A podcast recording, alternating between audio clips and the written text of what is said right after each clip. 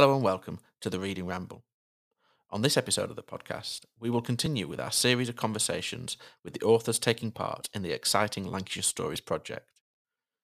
Lancashire Stories is an Arts Council England project grant funded scheme which will see Lancashire libraries working with Blackpool and Blackburn with Darwen libraries to commission 17 fantastic authors to write short stories about Lancashire. The finished book is going to be available for free, uh, printed and beautifully illustrated, or as an ebook. Make sure you check out our previous episodes to learn more about this project. On this episode, we meet Ines Gregori Labarta, who will be telling us all about writing in a second language, her love for Lancaster and the upcoming Lancaster Lit Fest, and of course, about the story she is writing for Lancashire Stories. Uh, so we're here today with Ines Gregori Labarta, um, who is one of the um, selected authors for Lancashire Stories, who's going to be writing a story for the project. Hi Ines, how are you? Hi, thank you so much for having me here. Ah, it's really great to talk to you. Um, it's really exciting to have you as part of the uh, part of the project, um, and obviously you're coming at it from a different perspective for as not somebody that's a native Lancashire. Uh, you weren't born in the county. Um, do you want to give a bit of uh, uh, information about your your story um, and, and how you've come to be in Lancashire and what um, your background of writing is? Mm, yeah, um, well, uh, yeah, Lancaster is very special for me actually because I feel I've been living here for seven years, and I would say Lancaster is the place where I truly became an adult. So it's been a very formative place for me, very very important in my life, really. Um, because um, you know I started writing in Spanish when I was living in Spain.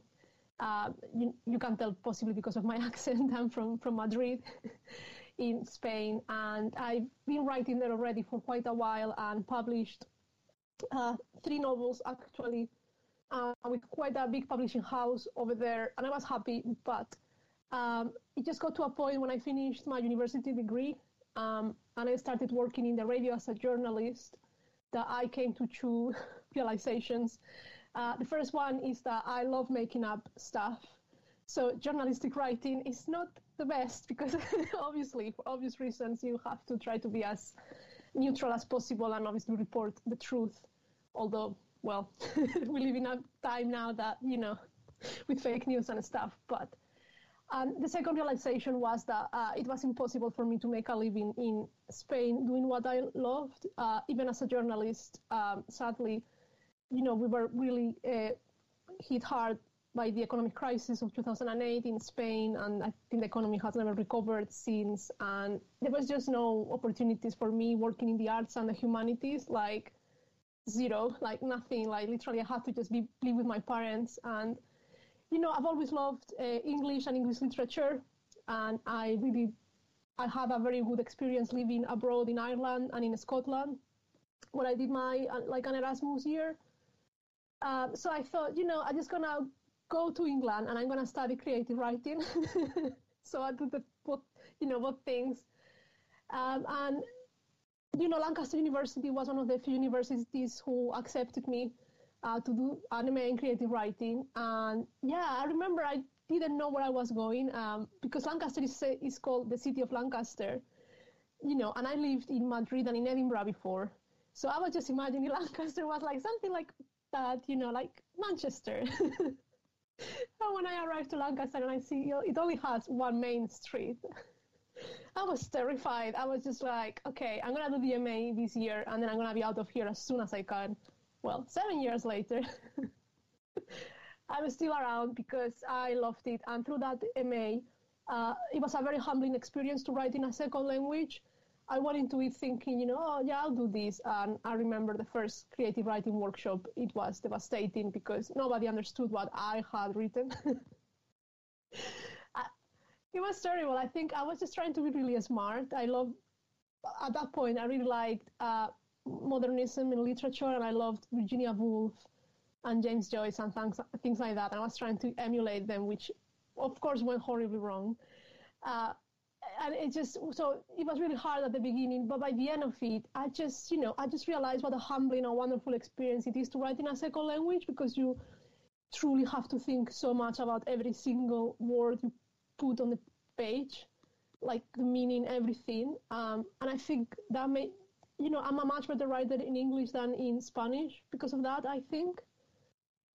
Um, and then since being in the UK, I was really lucky. I published a novel in English as well, the, what I wrote for my PhD, sorry, my master's degree, uh, called MacTavish Manor, which is a horror gothic novella set in the Highlands, which are my favorite place in the whole world.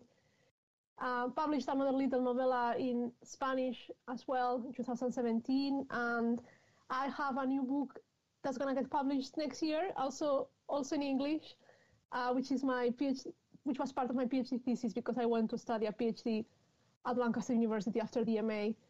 Um, so I would say that's my writing career in a nutshell. I hope it hasn't been too confusing. no, not at all. Um, and I can fully understand why you would fall in love with Lancaster. I went to university in Lancaster, um, and uh, yeah, it's it's this place that's got you know a, a very important part, like place in my heart because it's such a beautiful, yes.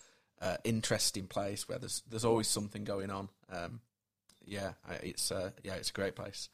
Um, so obviously, you've you've lived in various places around the UK, and they'll all form some uh, part of you and of, of um, makes you as a writer. Is there anything in particular about Lancaster and Lancashire that uh, has influenced the way you write? Hmm. I mean, yeah, I would say so many things because you know, like um, these last seven years, as I was saying, when I've been living here, at the same time, I've been also kind of creating my career as a writer and putting the foundations of it first through the MA, then the PhD. I would say one of the big things about Lancaster it's its literary community. Before coming to Lancaster, I never had a literary community. Um, in my experience in Madrid, and I come, you know, Madrid is a big city, it's the capital of Spain, but I, I, I remember trying to approach other writers who were more established than I was, but it never, you know, I never got anything back. Uh, I feel like in Spain, or at least my experience of it was that um, there was a lot of jealousy as well involved, as in like, you know, not like if someone gave me an advice or if someone shared an opportunity with me, they were missing out on something, like there was not enough for everyone. Whereas I, my experience of the literary community here and I'm talking about the, you know, the literary community around the creative writing department at Lancaster University, but also, you know, Lancaster Lit Fest as well, as, which is a great organization, and I volunteered with them many years, and I'm now part of the of the board of. I'm a board member now, basically, which I absolutely love. And everyone was so open and happy to help, and I met so many writers along the way who were so incredibly kind. Some of them from Lancaster, or other people who were based, you know, from somewhere else, but based in Lancaster who, you know, just shared so much wonderful information with me along the way and kind of showed me that, you know, writing, it is a career. You can make it. And yeah, it can happen. It's not a secret club where just, you know, there you see people there, but you don't know how to join. And no, like, it's totally doable. It's hard. It's hard to pay all your bills just with your writing. But, um, but there is a lot of joy as well in it. And I feel like I found that in I found all that in Lancaster, which to me, basically, I think if I hadn't moved here, I don't think I would be a writer, or maybe I would do it a bit on the side, but I don't think I've never got the courage to even call myself a, a writer, to be honest. Obviously, this this project Lancashire Stories is um, about writing short stories and sharing short stories. Is that something that as a medium you um, gravitate to, or do you prefer the novel as a form? And I suppose as a sort of second part of that question, do you find it more challenging or less challenging to write short stories? Uh, yeah, I'm gonna be completely honest with you, and maybe I have a students listening to this because I also teach creative writing. Actually, I'm a lecturer, which I still don't understand how it happened. But hey, um, so I hope my students are not listening to this. Uh, I find short stories super hard. I have to say, um, but I love reading them, and I, I mean, starting to enjoy writing them. I think I gravitate towards long, like novels and novellas. I love novellas. I would say novella is my preferred form. It's not as long as a novel; it's shorter, but it to a point it has a complexity of a novel because you get to do a lot of character development and have a proper plot arc. Short stories I find really hard, and it's only since a couple of years ago, since finishing my PhD, that I started playing around with them. But um, but I love reading them as well. So see, so I really want to get better at the form. But I find it really difficult just because of what I said, because you have to be so precise, so economical, and I love plots and plot twists and strange, you know, and you can't. I'm just, at least in my case, I'm discovering that in a short story, it's way less about the plot and more about an instant, a moment in the character's life. You know what I mean? So I'm having to kind of retrain my brain to to do that. Is it uh, mm. interesting in the previous uh, podcast that we released with David Hartley, uh, one of the other Lancashire story writers? He was talking about how there'd been an article in one of the national newspapers about how short stories were having a bit of a a bit of a, a, sort of increase in, in popularity, both in terms of people reading them, but also in the publishing world, and that they were getting more attention. And we were talking about um, how what what some of the reasons might be for that, and about what he thought about short stories. And I quite liked the idea that um, with short stories, your your audience has to infer things. There's you can't mm. um, you can't be as obvious with things. You you, you can't over explain. Um, yeah, it's it's kind of on the audience to infer things and show their own understanding, um, and that's something that I quite like about. Yeah, and they can it's like they can blow your mind. Like you can read something and be like, "Whoa!" in a short period of time, and some of them are just so incredible. Like I love, you know, Carys Davies, for example. I think she's a wonderful short story writer um, the Scottish author Kirsty Logan as well. I mean, Alice Munro was one of the first I went to read, and I was just like, wow. uh, so, you know, I admire those who have really made great things with the short story. When you're reading, do you tend now to read in English, or do you tend to read in Spanish? Or I know you you, you speak other languages as well. Yeah, well, I speak up. I used to be able to speak a very decent Japanese that oh, right. I haven't used in a while. Studied at that at university, and yeah, I would say that's my other language, and a tiny bit of Dutch because my partner is Dutch. um, no, yeah. So I basically just read and write in English almost exclusively uh, these days. And as I say, since living in Lancaster, I didn't really have any like close friends who were Spanish at all, and my partner is Dutch. Um, so I would say, to my shame, that um, I've got to this point where, uh, you know, obviously my English won't ever be perfect because you know I'm not I'm not a native speaker. Uh, but now now my Spanish is not perfect either. It's terrible. My mom is a is a teacher at high school, um, a, a, language teacher actually. So she's just like every time I send her like an email or a text, sometimes she's just like, what are they doing to you over there? Like, this is not how you write in Spanish. so I don't know. I think my brain is a bit broken. oh, that's excellent. Um, I thought I was going to ask you a little bit about process and about how you go about writing. Um, so, do you have any particular routines? Um, obviously, you know, lecturing as well and, and having to do other th- do other things get in the way of writing, uh, you know, to a set routine all the time. But do you try and set routines then? Yeah, yeah, for sure. I mean, I had to do that while doing the doing my PhD uh, because, um, yeah, I had to. I worked part time on the side as well to make ends meet and stuff. So, uh, for me, it, it's writing first thing in the morning. I am a morning person, um, and I just write. I just wake up really, really early uh, at 5 a.m. And I know people are gonna be like, "What? And I'm not doing this because of some crazy productivity productivity advice or like I know because like CEOs are just talking about oh and I woke up at 5 a.m. I go for a run and I write.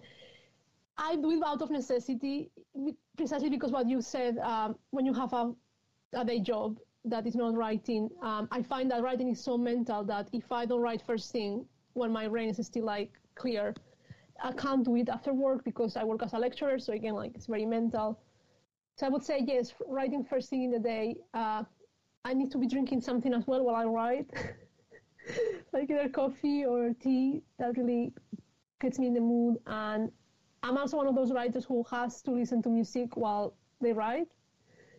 I have like, but like all sorts of music with lyrics and you know everything, and I have like playlists for like different writing projects. I mean, for this story I wrote, I could show you my whole playlist. we should we should publish a Spotify playlist of Ines's uh, music to accompany her Lancashire story. if you want, and I just I just say it just has like hard rock in it, like crazy stuff. yeah. I think that's really interesting because I I sometimes do put music on when I'm working, um, mm. and I find that uh, sometimes I will like, especially music with quite detailed lyrics. I will I'll have to switch it off because I can't focus on mm. both at the same time. Um, but yeah, I think that's really interesting that you can because I know there's like you can hit, get playlists of music yes. for reading and music for writing and things which tend to be quite um, well, they tend to be uh, orchestral or uh, you know rather mm, than yeah. So yeah, I think that's really. But we all have our own routines and we own our own yeah. styles, don't we? So I think that that's uh, yeah. Do you have to be in a certain place, or can you can you go out with a, a notepad and and write on a bench or in a cafe? I think I can write pretty much everywhere. Like for a long time in my life in Madrid, I used to write in the train a lot because I had to take the train. And right now, as well, I have to take the train to go to work. Um, I love writing in cafes because I'm a very extrovert person, so I like being surrounded by other people.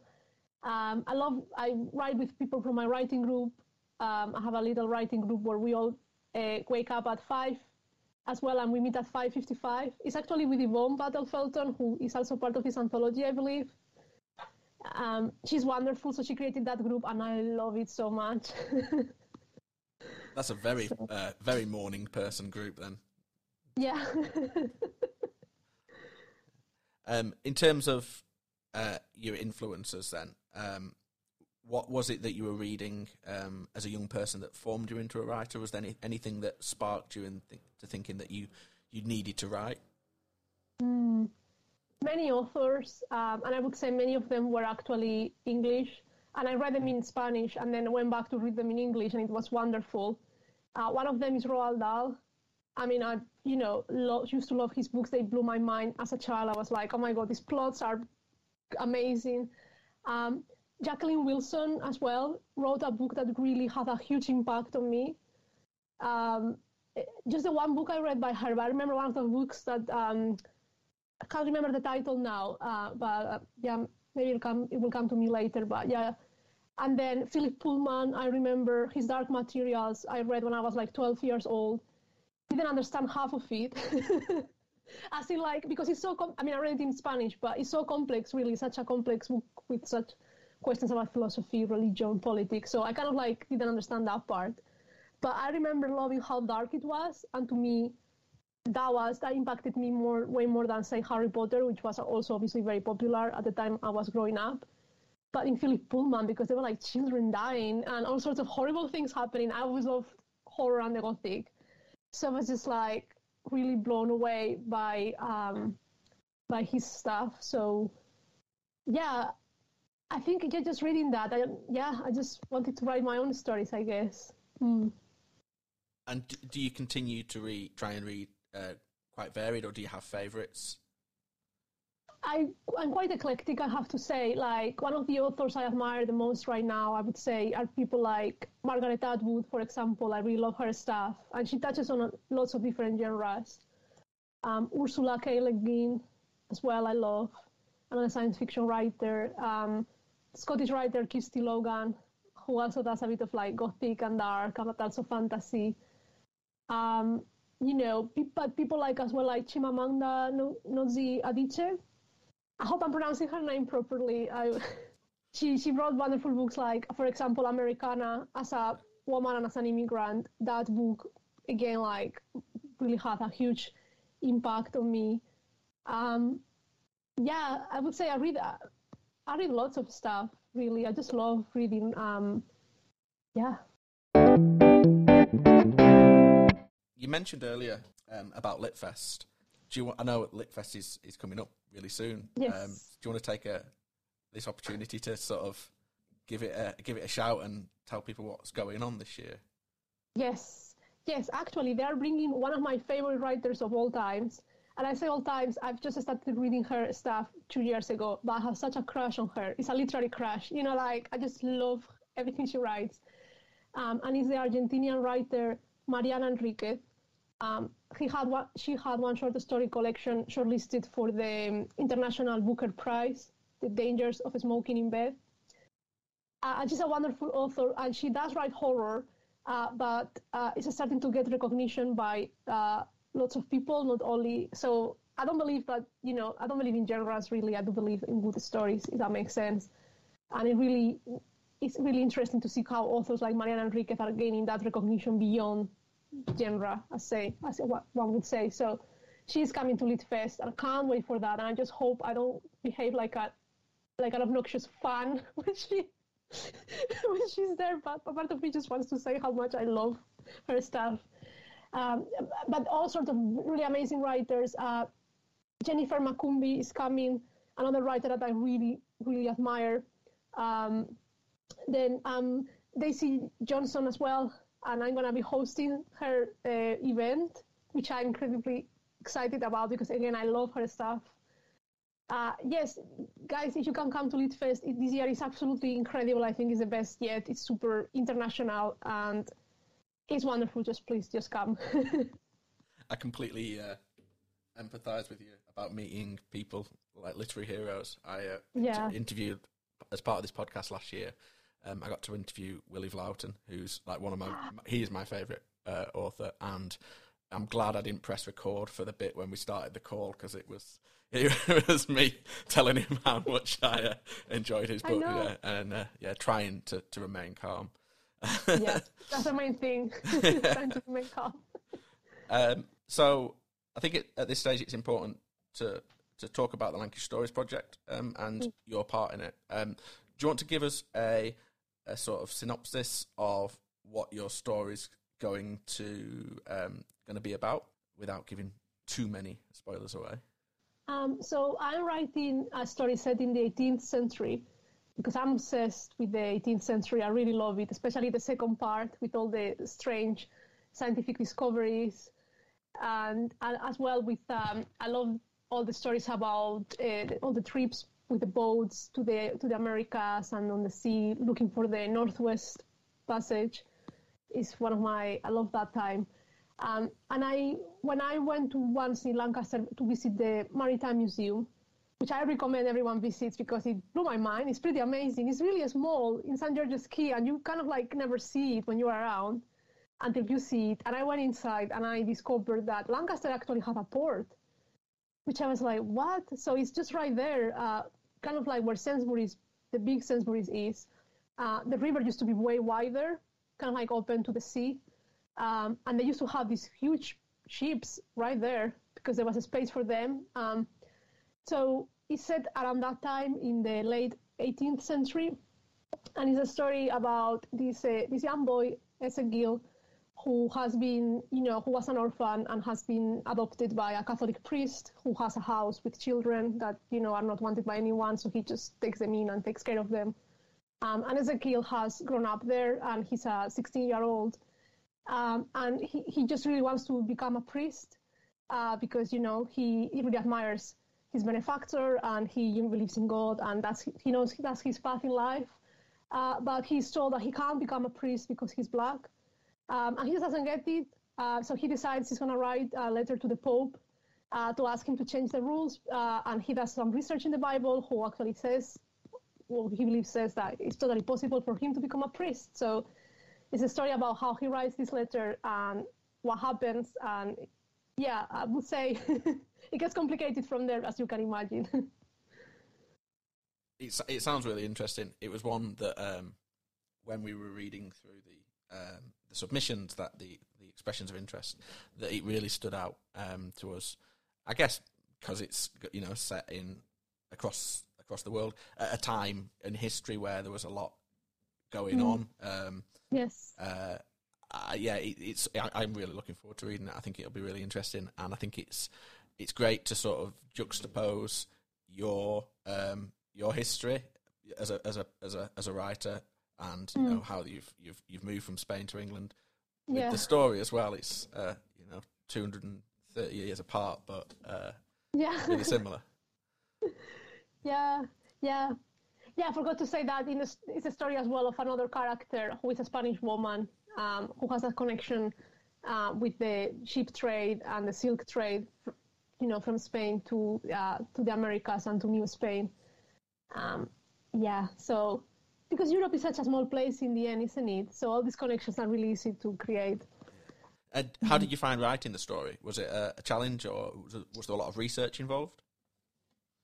yeah, there was a, quite a lot of research involved, um, you know, because I wanted to make it as accurate historically speaking, even though obviously, obviously 100% fiction.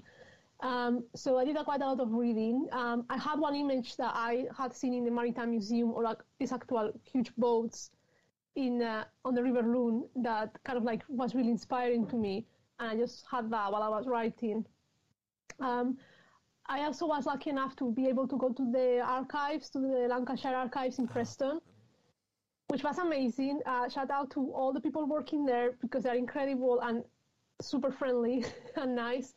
And I had the chance, they showed me these uh, maps from the time of Lancaster, which was incredible. And actually, Lancaster hasn't changed almost at all since the, since the 18th century, which is really funny. Uh, I could see all those maps, and they also allowed me to see newspapers from the time, and that was really, really useful and allowed me to uh, get a few details, like really cool, well, what I think are really cool historical details in the story here and there to just, um, yeah. So I would say that was really, yeah, was really important going to the archives. I would say. Because you can do research online and stuff like that, but as an academic, I know you can't really trust everything you see on the web. So it was great to actually go to the archives and kind of like contrast what I what I had, and yeah. Ah, that sounds great, and I'm uh, yeah, like I've said, I'm really looking forward to reading it. Um, it's really exciting. Well, thank you very much, Ines, for joining us today, and uh, we look forward to hearing more about your story as uh, as we get closer to the release date of Lancashire Stories later in the year. Lovely. Thank you so much for having me. You've been listening to the Reading Ramble. Thank you to Ines Gregori Labarta for joining us today. You can hear more of Ines on the excellent Wandering Bard podcast. And stay tuned for the next episode of the podcast. We'll be right